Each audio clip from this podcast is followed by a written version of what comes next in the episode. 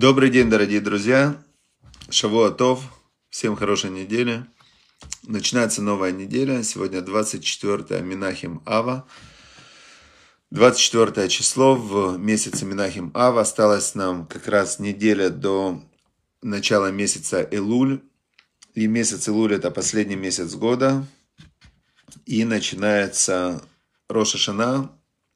Начало года это день сотворения первого человека. И глава, голова года, начало года.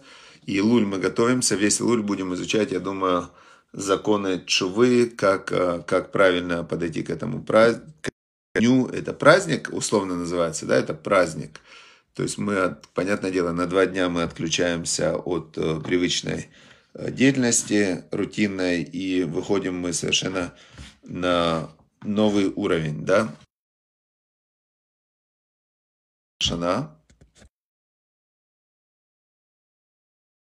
Весь луль будем заниматься подготовкой к Рошашна. У меня даже была такая идея, была такая идея сделать... Сейчас я поднимусь наверх, наверное, там будет лучше. Сейчас, сейчас поднимусь я из полуподвального кабинета в, на этаж, где, где лучше интернет. Все. Вот здесь лучше интернет. Хорошо. Итак, дорогие друзья, все, у меня возникла такая идея, я сейчас ее обдумываю, но возможно, возможно сделать еще один урок, например, в 9 вечера 10 минут. 10 минут и посвятить его изучению 10 минут заповедей, какую-то одну заповедь вечерком, да? Или вот сейчас э, законы чувы, как раскаиваться, скорее всего, мы сделаем. Так у меня пока вот в этот шаббат у меня возник план. Хочу его обдумать. Хорошо, друзья, все. Значит, мы продолжаем изучать книгу Айом-Йом. И начинается сегодняшний отрывок с того, что есть традиция, которая передается от Рэбе к Рэбе. И эта традиция рассказывает, что когда возник конфликт между хасидами и Миснагдем, хасиды, хасиды жаловались Альтера Рэбе, что их очень притесняют. Значит, как было дело, чтобы было понятно. 1700 год примерно, да, возникает э, Бальшемтов, он, э, он как э, начинает обучать учеников новому движению такому. Это не новое движение, хасиды всегда были. Хасиды это те, которые делают больше, чем положено законом. И вот, значит, э, Большемтов начинает э, двигать эту идею, что служить надо более с воодушевлением, более с сердцем, и что, ну, есть идеи хасидизма, которые говорят, что Бог везде, что можно, даже простой человек может получить огромную близость к Богу, даже не мудрец Торы может быть для Всевышнего так же близок, как и мудрец Торы. И э, традиционный классический еврейский мир, который в то время существовал, он э, не принимает эту новую идею, потому что, в принципе, новые все идеи плохо заканчивались, да, то есть революции, они заканчивались обычно плохо. Поэтому до этого были там э, попытки, был Шаптай Цви, который объявил себя Машиахом, и, значит, э, это был огромный удар по, вообще по еврейскому народу, по вере. В общем, такой еврейский, классический еврейский религиозный мир не принял движение хасидизма и против него начал выступать. И те, кто выступали против хасидов, их хасиды назвали Миснагдим. Миснагдим это те, кто против нас. Митнагдим, которые противники наши. И вот, значит, в начале противников было больше, потому что Хасида вначале это был Бальшем Тов, и у него было там 50-60 учеников. Потом он разослал этих учеников по разным местечкам, и они начали проповедовать этот новый путь служения Всевышнему, и в каждом местечке появились люди. И вот Бальшем, э, этот самый Альтер Ребе, он был, получается, третье поколение, то есть он был ученик учеников а, Бальшемтова, и, значит, э, в то время прям конфликт этот резко усилился. То есть вот эти Меснагдим, которые были классические еврейские религиозные миры ортодоксальные, выступали против хасидов.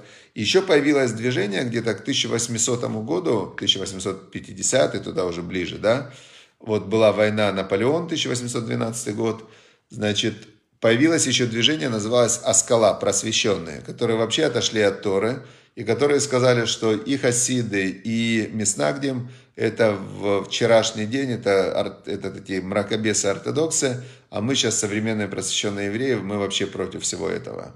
И еврейский мир разделился на три вот этих течения. Меснагдим – это ортодоксы, которые были всегда классика. Хасиды – это э, как бы обновленное такое ортодоксальное движение. И э, Аскала – это просвещенцы, которые говорили, что нам значит, физика, астрономия и теория Дарвина важнее, чем вот это все старое мракобесие, Талмуд, там, Тора и так далее.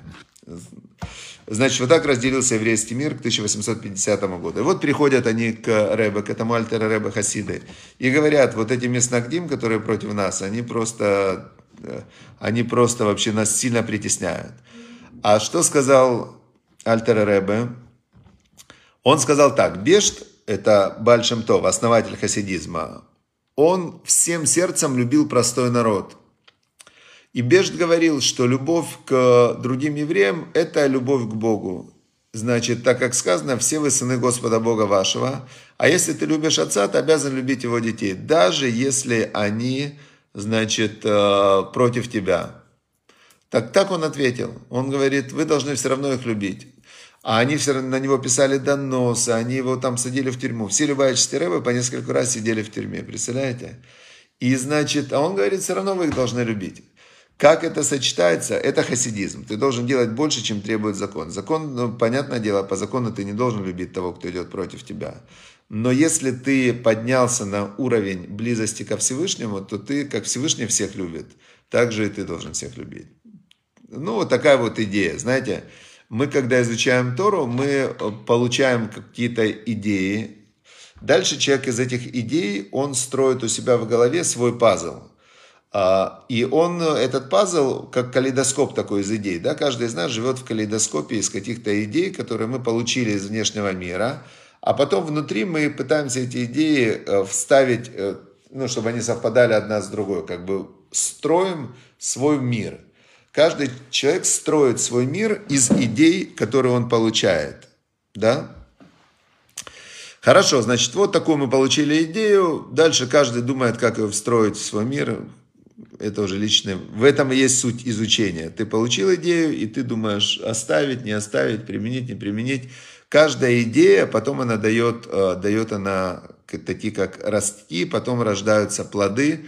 Это события нашей жизни. Все события нашей жизни – это следствие каких-то идей, в которые мы когда-то поверили. Вторая книга, которую мы изучаем, называется «Обретение неба на земле». И сегодня всего лишь две строчки. Две строчки, такой совет, как обрести небо на земле. Значит, какая здесь идея? Если вы порицаете своего брата, ну, то есть своего ближнего, а он вас не слушает, виноваты в этом вы. Слова от сердца входят в сердца. Значит, вы не от сердца говорили. Значит, он не почувствовал, что вы действительно с ним, что вам действительно важно, что вы ему хотите добра.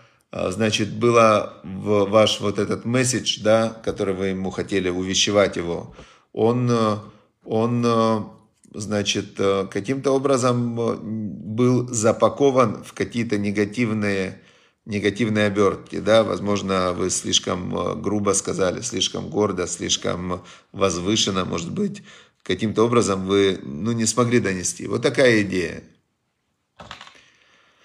Теперь в...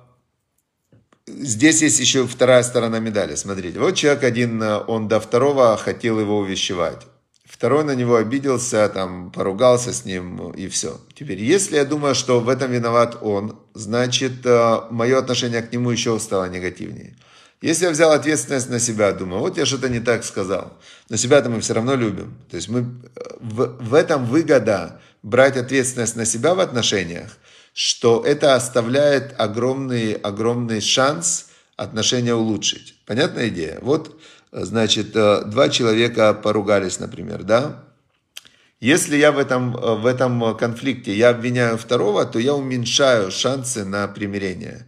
То есть, чем больше я мысленно и фактически обвиняю вторую сторону, тем меньше у меня шансов э, с ним примириться, потому что я уже не хочу примириться. И он, понятное дело, продолжает настаивать на своей правоте. А если я говорю, вот он хороший человек, а то, что у меня не получилось его каким-то образом исправить, увещевать, это моя ответственность. Наверное, я не те слова выбрал, наверное, я как-то не так сказал. Давай попробую еще раз. То есть у тебя остается к нему хорошее отношение, ты можешь пробовать снова, снова и снова. Понятно, да? Интересная такая идея. Теперь мы сегодня начинаем новую недельную главу. Новая недельная глава называется «Ре». Смотри. Смотри. Значит, говорит нам Бог. Очень такие важные слова. «Ре». Смотри. Анухино тен лифнехем, я даю перед вами айом, сегодня браха уклала, благословение и проклятие. То есть Бог дал перед, э, тогда это было перед еврейским народом, но в принципе Бог, он, от него идет вот этот сигнал, даю два варианта, благословение и проклятие. Это браха, благословение будет, ашер тишму эль мицвот ашем, что вы будете слушать заповеди Бога, Эло, Элоэхем Всесильного вашего, которые я заповедую вам сегодня. Значит, давайте разберемся, что такое браха, благословение. Значит, благословение э, – это увеличение, э, увеличение, э, значит, даже в слове браха есть как бы намек на какое увеличение. Б – это 2, Р – это 200. Кав – это 20. То есть увеличение в разы. От 2 до 20 – это в 10 раз. От 2 до 100, до 200 – это в 100 раз.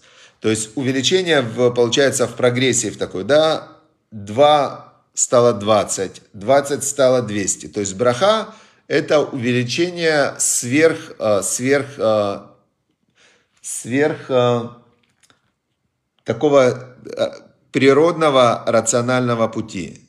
Понятно, да, идея? Вот это то, что называется благословение. Когда вдруг есть, вот не должно было на этом поле вырасти там ничего.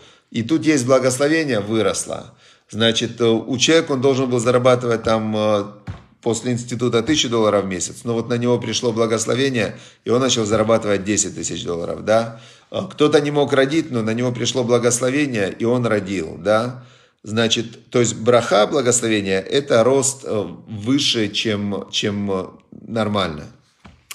И, значит, э, говорится, что Бог нам дает перед нами благословение и проклятие. Проклятие это, наоборот, когда ты посадил, а оно не выросло. Да? Ты, значит, там человек все делает для того, чтобы ребенок родился, анализы показывают все нормально, а нету. Ну и так далее. Значит, благословение будет, если будете слушать заповеди Бога, которые я заповедую вам сегодня.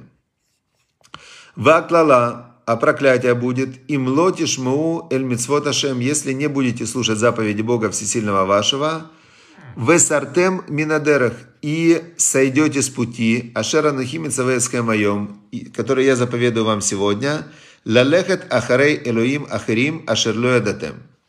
Пойдете за богами другими, которых вы не знали. Вот тут обратите внимание на интересную вещь. То есть Бог говорит так, если будете соблюдать заповеди, я сразу вам даю благословение. Делаете заповедь, значит каждая заповедь, она включает благословение. Теперь, чтобы включилось проклятие, должно совпасть два параметра. Знаете, как есть двухэтапная идентификация в компьютере. То есть ты вводишь код, и он тебе еще шлет смс, и ты вводишь этот смс. То есть проклятие защищено двойным паролем. То есть Бог не хочет давать проклятие. Он говорит, я даю благословение, если будете соблюдать заповеди, а проклятие, если вы не будете соблюдать заповеди и начнете служить другим богам. Два должно совпасть условия. И это ответ как раз тем скептикам, которые говорят, а вот человек ничего не соблюдает, а у него все хорошо. Пожалуйста, значит, у него он ничего не соблюдает, но он не ходит и в планетарий каждый день, он не служит там звездам, да. Он ничего не соблюдает, но он и не, не, не, не служит идолам каким-то. То есть он просто такой человек, он просто делает какие-то вещи, работает, все, то есть он не служит другим богам. Чтобы включилось проклятие, должно совпасть два параметра. Двойная идентификация. Теперь, а, значит,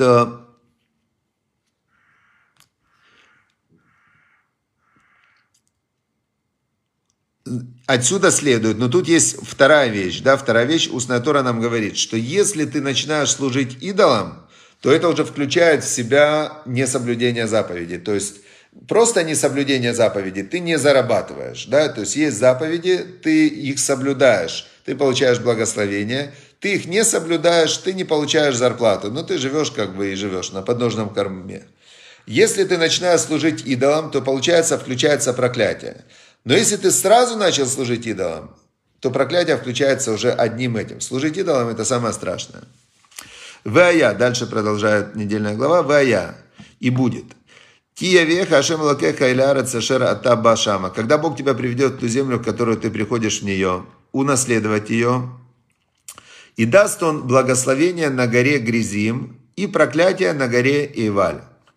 Значит, когда народ Израиля зашел в землю Израиля, то там есть такая долина, она существует до сих пор. И там есть э, две горы. Одна называется, сейчас про это расскажется. И там на этих горах до сих пор живет народ, который называется Шамроним. Э, Шамро... Сейчас, я когда-то там проезжал, мне, кстати, очень интересно было бы еще раз поехать. Они, э, есть народ, который остался на этих горах двух жить. И они продолжают соблюдать заповеди только как, а, как когда-то, а, ну вот они как, как в те времена, в древности. То есть они вот как законсервировались, они так и живут. Они продолжают приносить э, курбан, жертву Песах. У них есть свой там, э, свой первосвященник. То есть очень интересный народ, Шамруним они называются. Я еще смотрел в Википедии, там очень интересно. Но я глубоко не входил, а сейчас вот мне интересно было бы съездить, да. Значит, э, Бог говорит, что будет у вас благословение на горе Гризим, а проклятие на горе Эваль, на этих двух горах.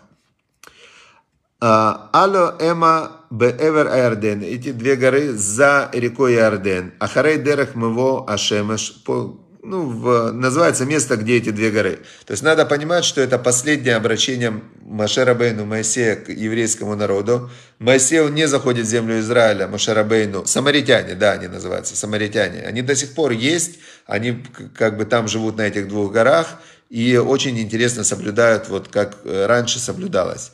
Я один раз мимо проезжал, но я хочу прям съездить, если можно, было бы очень интересно сделать туда экскурсию. Значит, э, ну, объясняется место, где это будет. То есть Маше перед смертью передает им указание, где будет это благословение, где будет это проклятие. Значит, э, когда перейдете вы Иорден реку, чтобы прийти овладеть землею, э, значит, вы овладеете ей и будете жить на ней. И там соблюдайте все законы, правопорядки, которые я даю перед вами сегодня. И дальше идет перечисление. Эле Ахутим, вот они законы, постановления, и Мишпатим, и э, правила, да, которые, которые надо выполнять. Значит, и первое на первом месте. Знаете, какой закон? Удивительно. Абет тавдун эт амекумот ашер авдушам агоим ашер атем йоршим утам эт аль аарим арамим валикбаот. Он говорит, первый закон, самое важное, это уничтожить все места, где служили идолам. То есть все места идолопоклонства надо уничтожить. Это первый самый важный закон. И мы видим, что если взять 10 заповедей на скрижалях, то первый закон – «Я Бог, который вывел тебя из земли египетской». Второй закон – «Не будет у тебя других богов». То есть нельзя служить идолам. Почему это так важно? Давайте подумаем, почему это так важно? Почему Всевышний делает на этом акцент? Почему это источник всех проклятий? А, почему? Да, давайте подумаем, почему это источник всех проклятий. Возьмем аналогию, попробуем понять через аналогию э, семейные отношения. Живет муж с женой. Э, они друг друга любят, они друг другу доверяют, и у них есть э, совместные отношения, э, у них есть, э, допустим, дети совместные, и, но они ругаются по каким-то вопросам. Жена говорит ему, вытянь мусор. Он говорит, не вытяну мусор.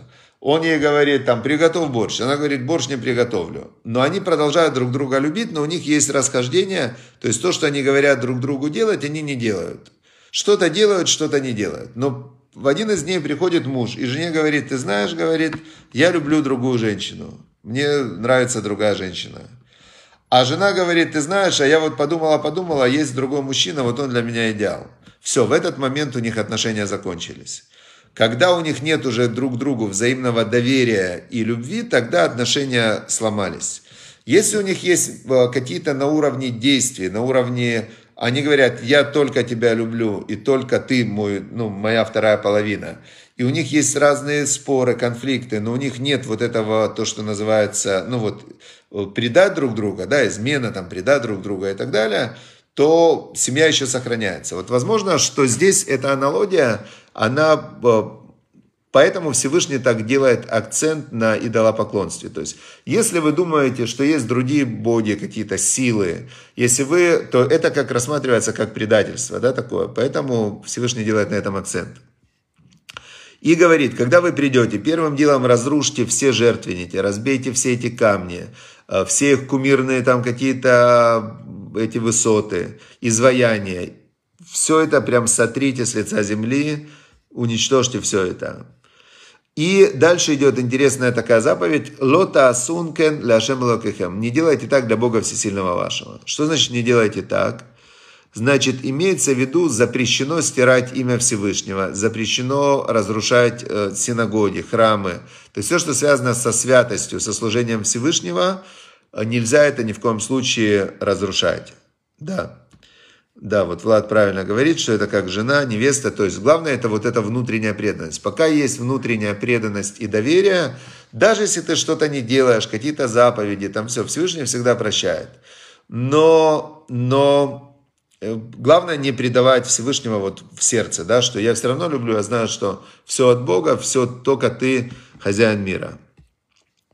Значит, э, и дальше Машарабейну им говорит, что только то место, которое выберет Бог, всесильный ваш, э, в то место, значит, сделайте потом его там обиталище, его храм, и э, Итшам лиш, лишихно тидрешу убаташам, значит, к его обиталищу, к этому месту, храмовая гора, стремитесь и, значит, э, и приходите туда. И там вы приносите ваши жертвы, то есть там будет стоять жертвенник, и, и жертвы эти вы, значит, кушаете, там есть жертвы, мы знаем, есть жертва всесожжения, которая сжигается, есть жертва, которая, а, которая приносится в жертву, часть сжигается на жертвеннике, часть съедается. И он говорит, вы ахалтем шам, и кушайте там перед Богом всесильным вашим, и радуйтесь, а, все, что, к чему приложена ваша рука, и ваше семейство, ваши дома, который благословит вас Бог Всесильный ваш. Значит, в Израиле, значит, Он вас благословит, и будет все хорошо. И Лота асун кахоля шер анахну сим поайом. Не делайте то, что вы делаете здесь сегодня. И школе ашар бейнав. Э, каждый человек то, что прямо в его глазах. То есть э, в пустыне они все были на уровне пророков. И человек, в принципе, в жизни своей, у него есть э, два таких принципиальных пути принимать решения.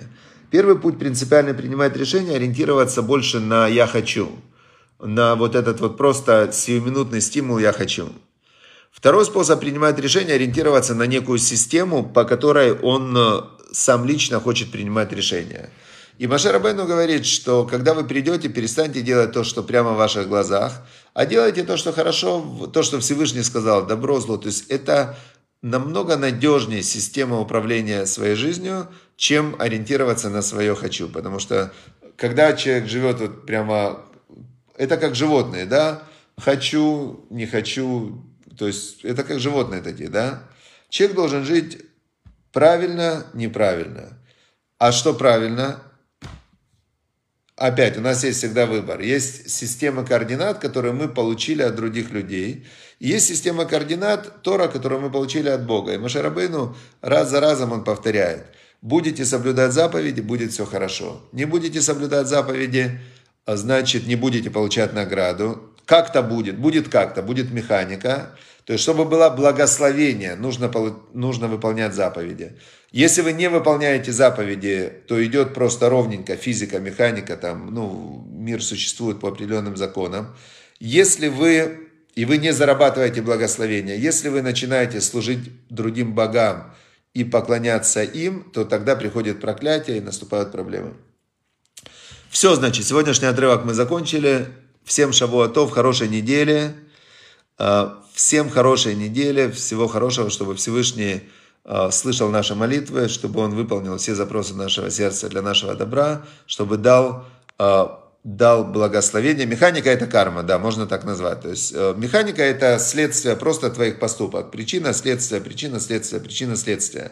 Когда ты выходишь на духовный уровень и ты начинаешь выполнять заповеди Бога и через заповедь соединяешься с Творцом, то тогда наступает момент благословения, творческий прорыв такой, да, то есть это называется благословение. Когда ты начинаешь служить другим богам, ты как бы пробиваешь какую-то какую-то ну, дырку во всем мироздании, и наступает проклятие, которое рано или поздно настигает всех, которые служат идолам. Мы видим, что все те страны, народы, которые служили идолам, все они ну, исчезли. Исчезли или близки к исчезновению, или как-то они плохо живут. Все, хорошей недели всем, удачи, успехов, всего хорошего, счастливо.